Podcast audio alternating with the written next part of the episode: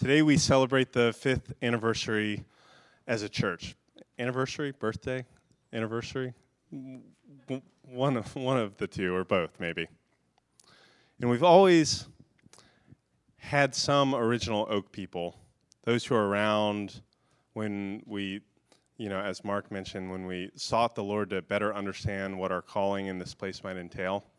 Uh, Mark didn't quite get to the the stories um, uh, after um, some of those those meetings when we started to meet over here and started to brainstorm and pray and and read scripture together and put sticky notes up on walls uh, for a long time.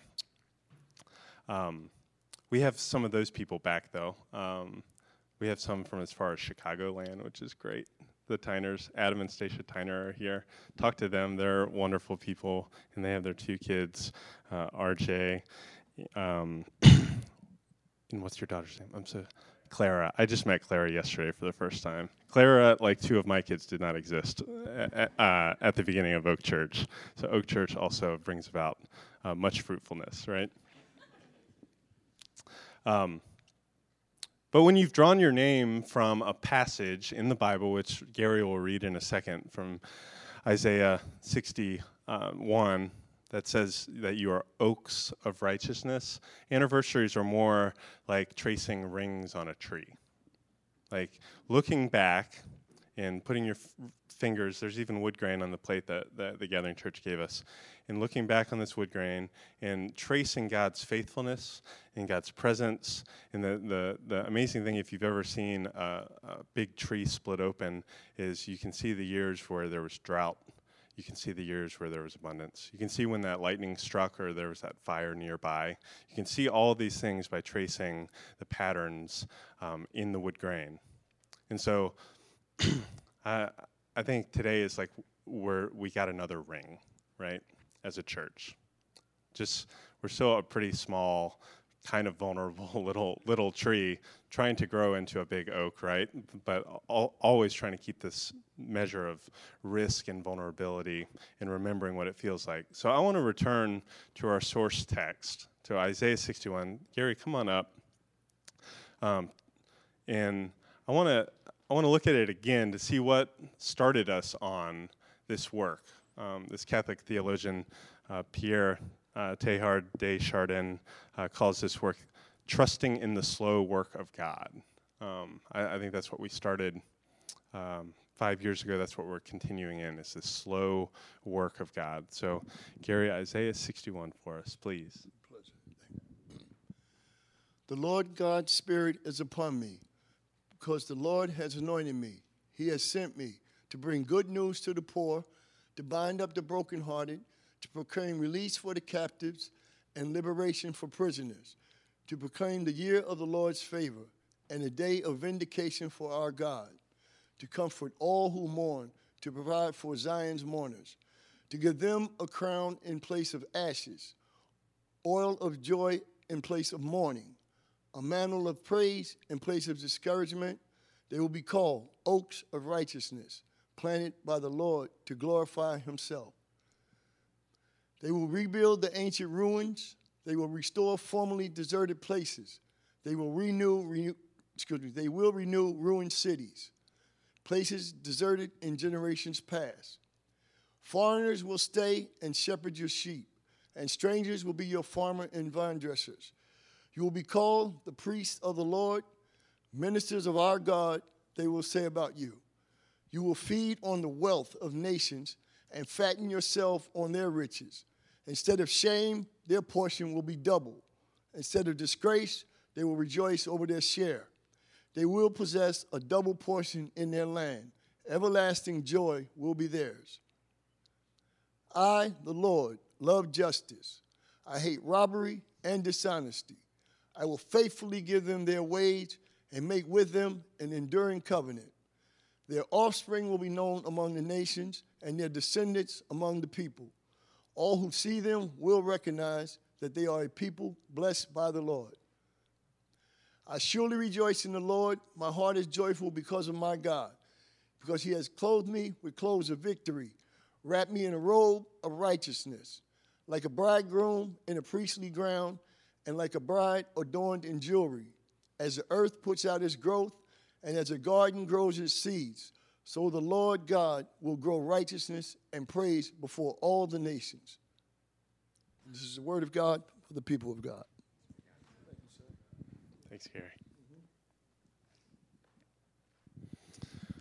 So we met together starting, I think, in about mm, May of 2014. And, and we're doing all these exercises to try to generate our mission and our vision and our purpose, uh, which are all helpful things.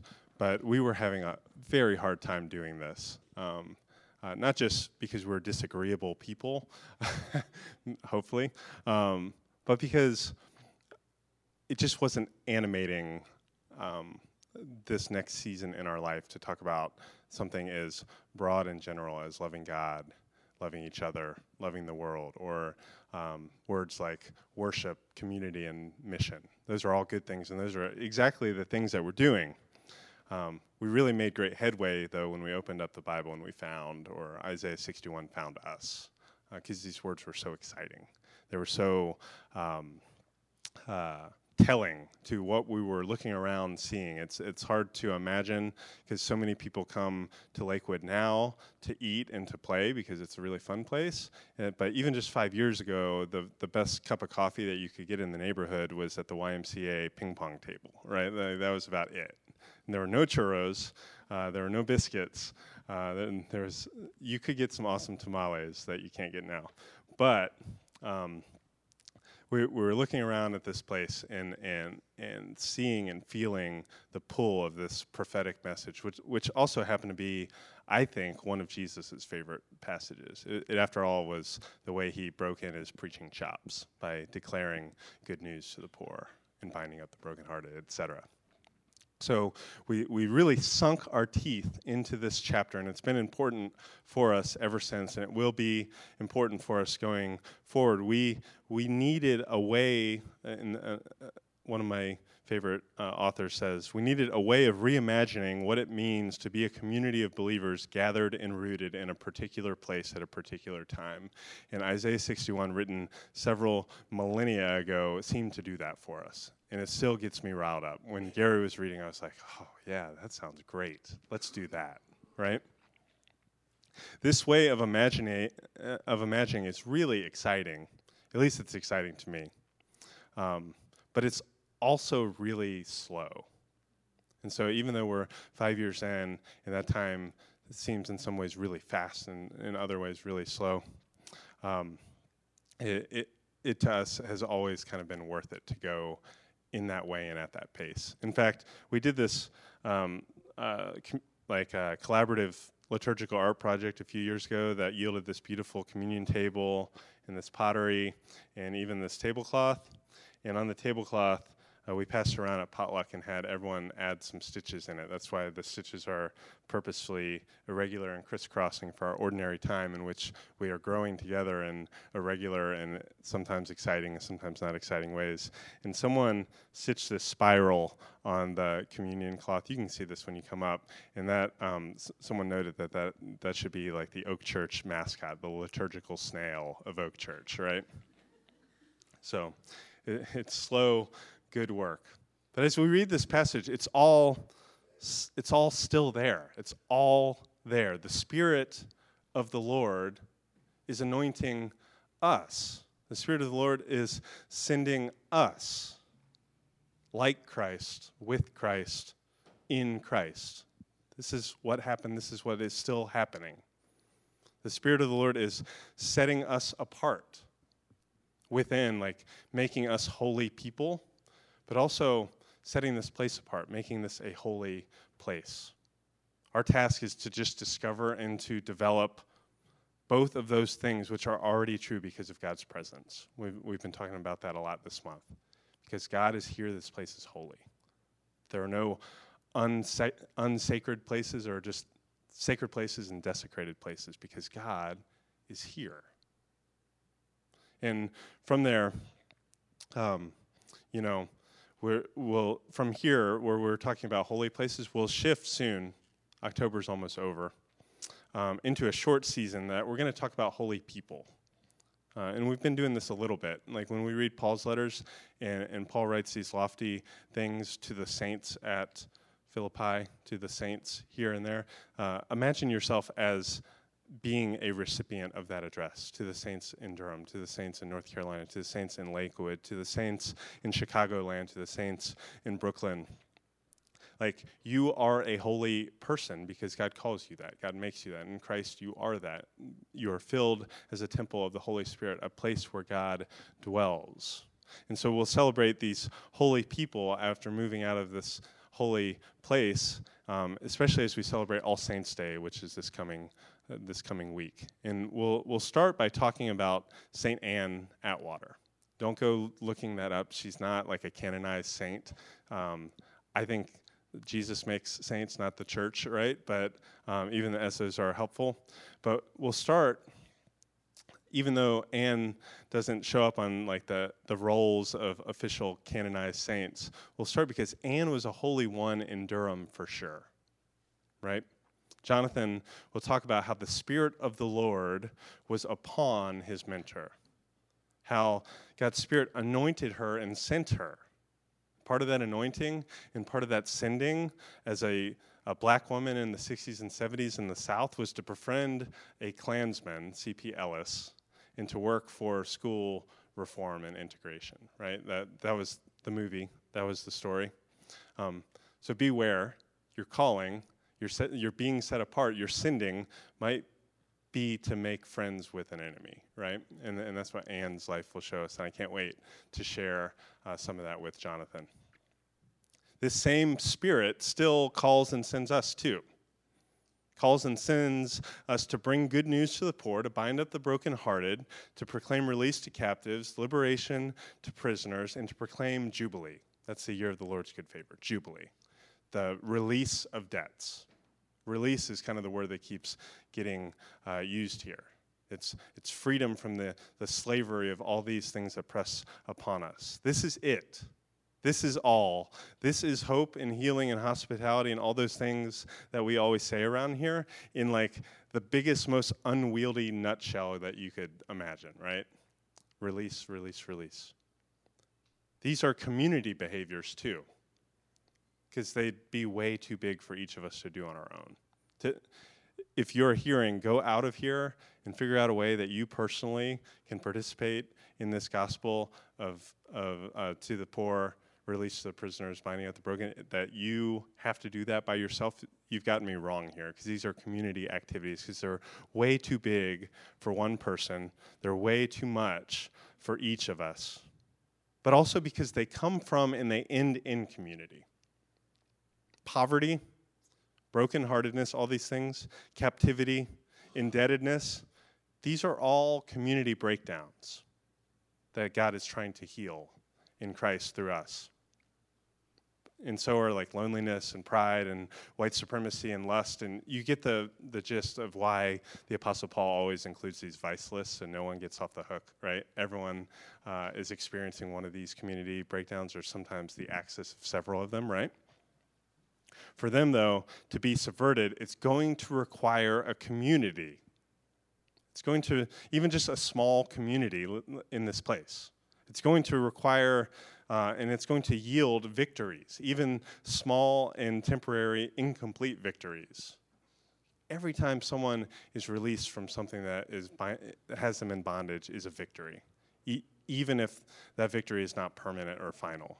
It is a victory that participates in the victory that Jesus has won for us by the cross and the resurrection.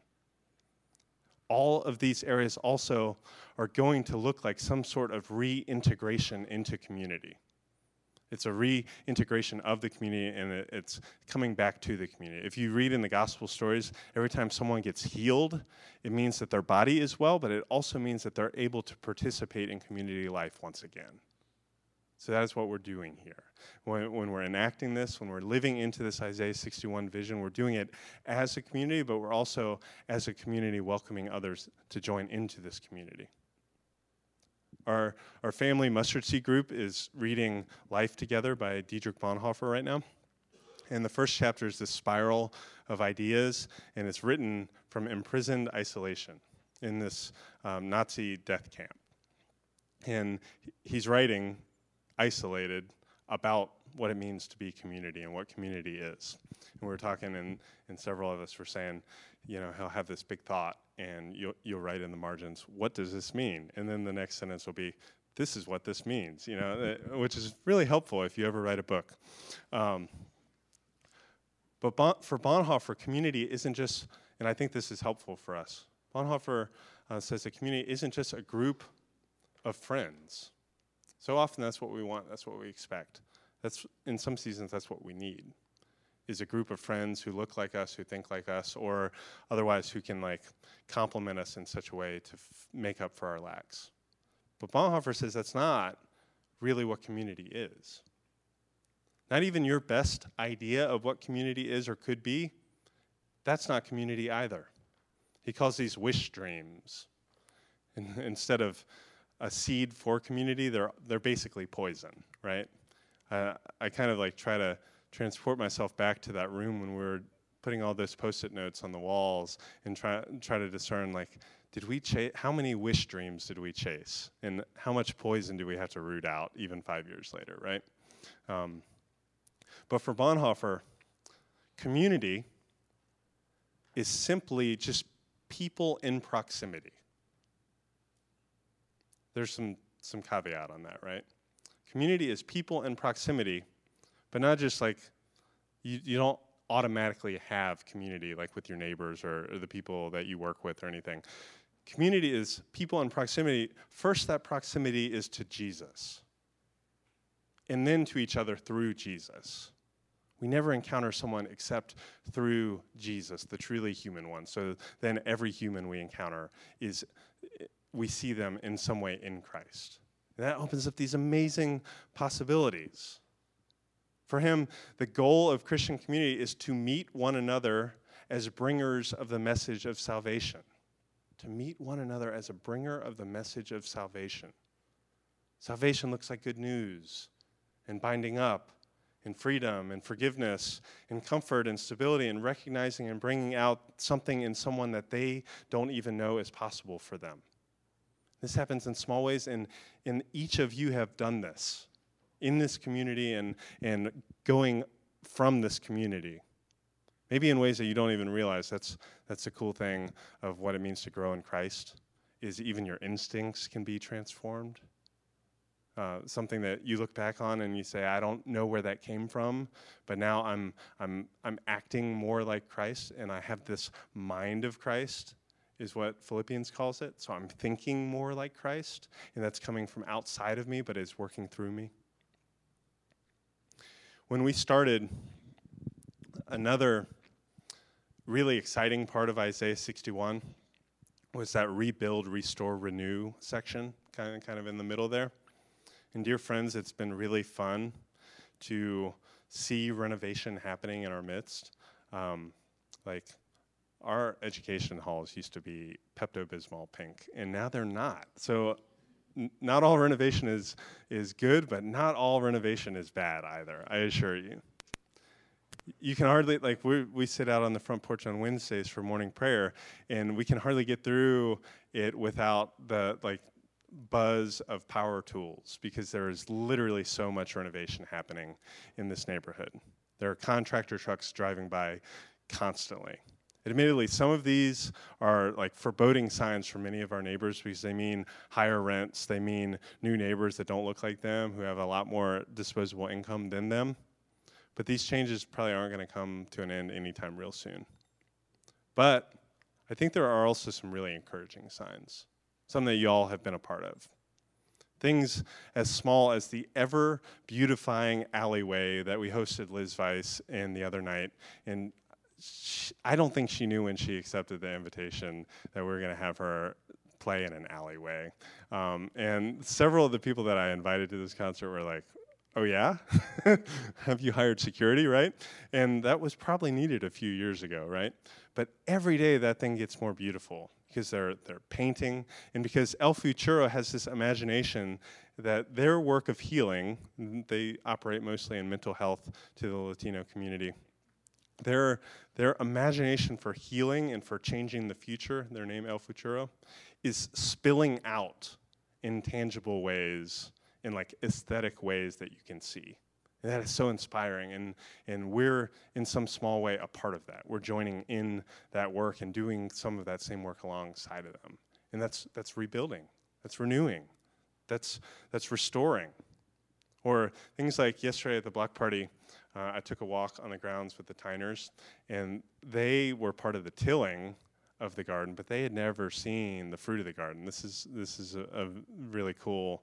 Um, someone should have wrote scripture about that or something, right?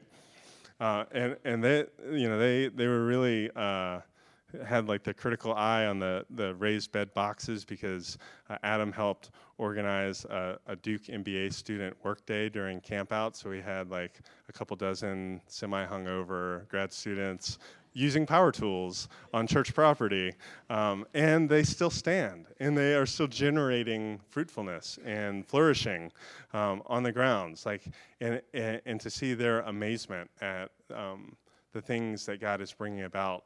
Uh, just the fidelity and the trust that it takes to break ground and to sow seed, and, and then to see that come up uh, season after season. There are also more subtle and hard um, to quantify or to count sorts of renovations, like the renovations of people in this place. When people are in a season of renovation, there's often a lot of mess, but there's not like sawdust, right? Um, I honestly don't think that I knew what the word healing would mean for us as a community. That, that seemed like a nice thing. I was kind of nervous um, that, of what people would expect if you advertise healing. Um, we're not that kind of church, but uh, but I, I, do think God has created space for immense amounts of healing in this place, in ways that I, I, I wouldn't have anticipated, in ways that that I didn't see coming, and some of that just comes from like making and holding space in this place that can make room for incredible healing. And, again, it's not a trick, it's not a technique, it's God working in this place. I think gathering rhythmically around these tables, around this table, when we even started preaching down here because this is like the center of gravity for our community. And then that center of gravity shifts downstairs to those, those plastic foldable tables uh, in which we, we break bread and share in fellowship that only Christ can make possible by the Spirit. And then it, it's so unwieldy because it then goes out into all the other tables and spaces of our lives these skills that we're learning to be together and these skills that we're learning to have our eyes open to Christ's presence and our hearts burning within us when God is in our midst. These, these are restorations of people. This is not a gutting or a flipping of places or people, but restoring to and beyond former glory, opening up possibility, inhabiting places once deserted. Again, the primary actor in all this is God. It's the God who inhabits, the God who dwells among us, not hovers like a hundred feet above us and, and, and pokes at us with a stick because he doesn't want to get in the fray. But it's a God who has never left but wants more space from us in which to dwell. Wants us to make more room in our hearts and our lives, more room on our calendars, more room to receive the stranger our neighbor, because that's exactly where and in whom God shows up. If God is our primary neighbor, every neighbor that we meet is a chance encounter with God. And then this goes right into the stranger section of, of Isaiah 61. And that's, that's always been a really interesting portion of our guiding scripture. That is such a dangerous part of our guiding scripture. The part I'm talking about is that you'll have um, foreigners tending your sheep and strangers guiding your flocks and, and uh, uh, tending to your vines. This is like the sort of fine print that you don't really know that you're signing on to. Um, but it thrives off this expectation that God will continue to meet us in and through others even you're going to rely on people that you don't even know yet. That most of you were strangers to me just three years ago, let alone five years ago, heck, from what we did like one year ago. And now my flourishing is bound up in yours. And that, that's the same for each of us. That our church community, which meets in this building at like an absurdly dangerous intersection um, for how small and slow it is. Like it's really dangerous. Um, because we're at a five points, our well being, our flourishing is also bound up with the strangers that spoke out in each of those five directions in the cluster of neighborhoods around us. Like that's what, that's what this means uh, to embody this text. Means that our story is knit into the story of those strangers and those people of peace who we partner with, who stay and shepherd and farm and are part of this slow work of, of vine dressing with us.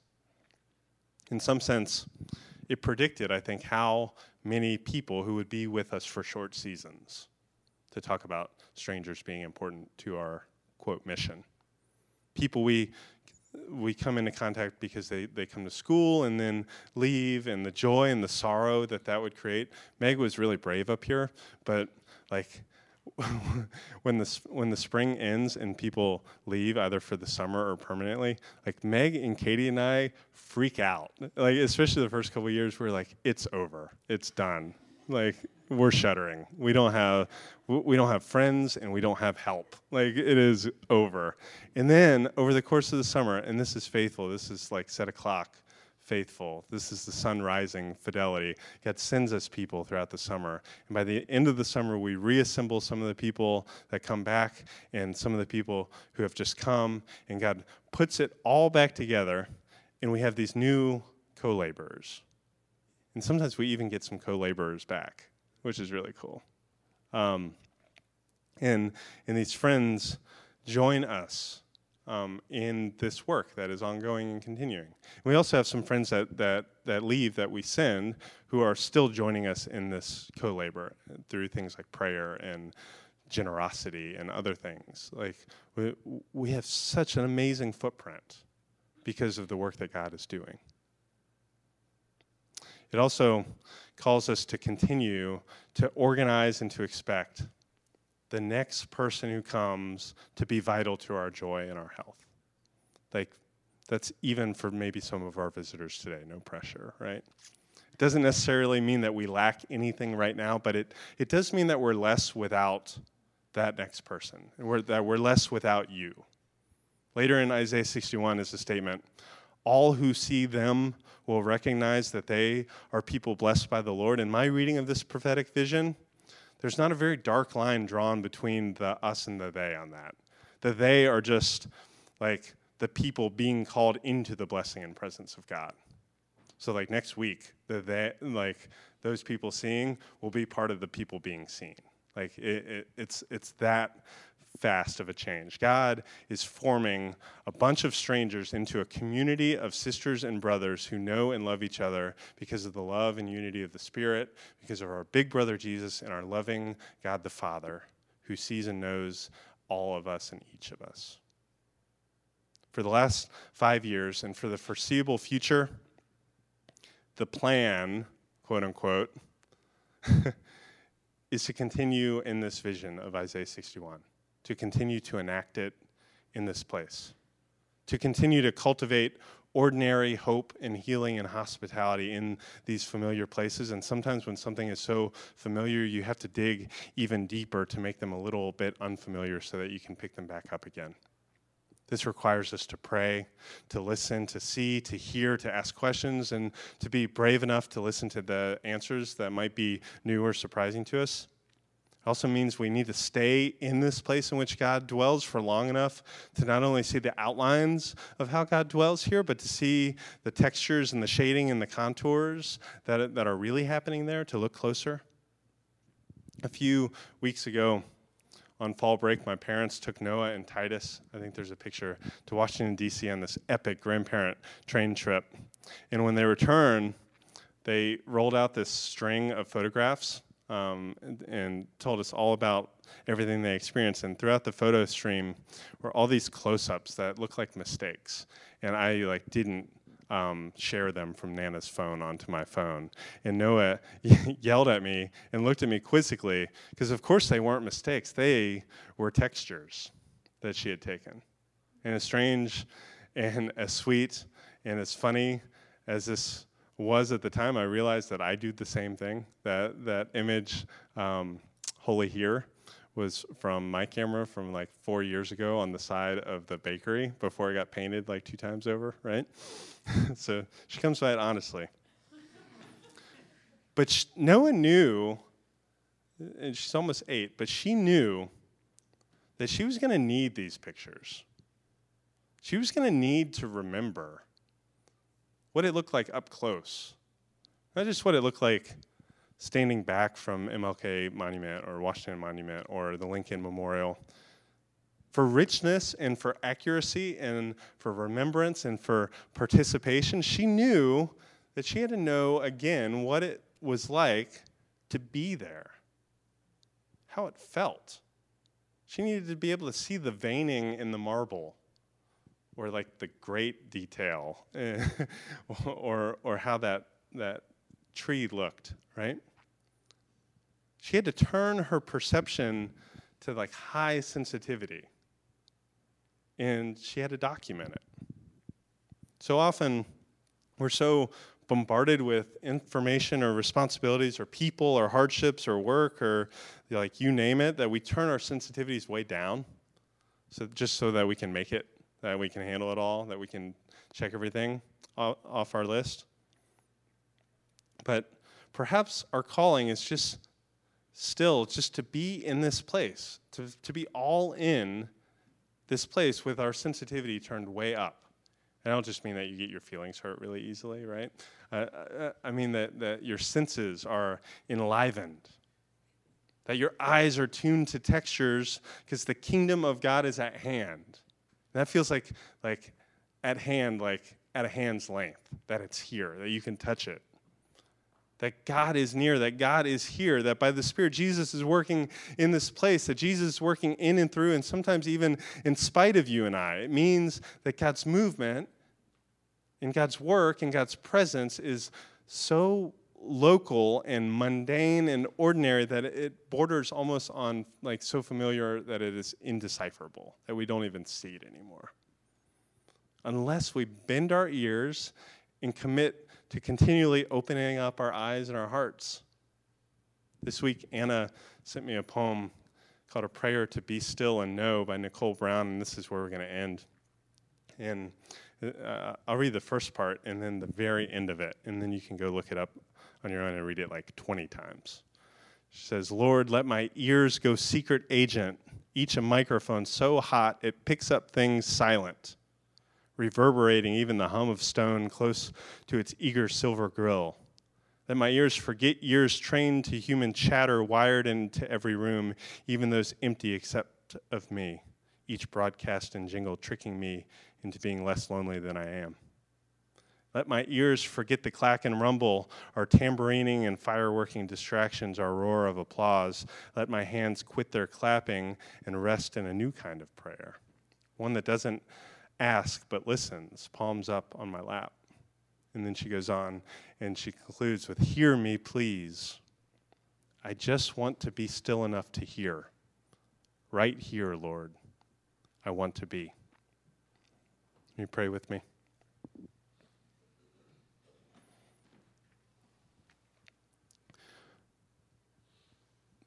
Lord, I'm going to pray the prayer that I closed with five years ago.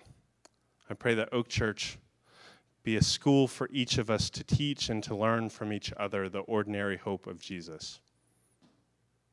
That God's Spirit might train our hearts and our bodies and our minds and our imaginations to see God, to be with God, and to look into God's future already achieved through Jesus. That our lives and our world might be transformed together. We thank you for doing this. We thank you for all your gifts. And we pray this in the name of the Father, Son, and Holy Spirit. Amen.